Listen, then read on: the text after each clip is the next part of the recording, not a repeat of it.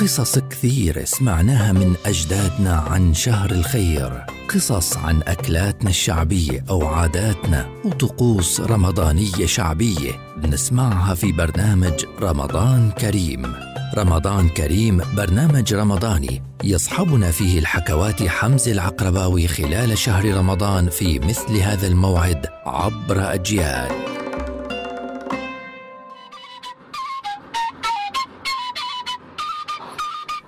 رمضان كريم. المثل بقول كل شي عادة حتى الصوم والصلاة والعبادة. ومن الأشياء اللي صارت زي العادة وكل سنة بنسمع نفس الحكي عنها.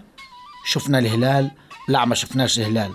صيام هاي الدولة صح لا صيامنا مش صح. قرطوا يوم الخطية بركبة الشيخ.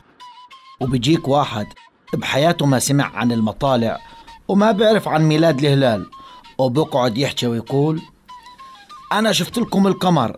مبين ابن يومين.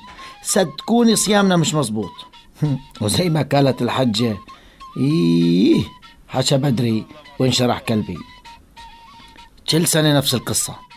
والأمر من هيك زمان كانت بعض الدول تعيد لحالها. اليوم صارت الحارة تلقى فيها معيد وصايم. واحد مع الدولة هاي وواحد مع الدولة هذيك. وهات ركعها. بيوم العيد. بنروح نزور الولاية وبكل بيت بنفتح السيرة نفسها. الصيام صح ولا غلط؟ العيد مزبوط ولا زادوا يوم؟ وبدون مبالغة مرات بنخربها بطوش على نفس الموضوع. وبننسى أنه امبارح كنا صايمين طلبا للثواب. الصيام مفروض علينا لتحقيق التقوى وتهذيب النفس. لهيك يا حبايب قلبي مهم ما نضيع صيامنا بطوش جانبية.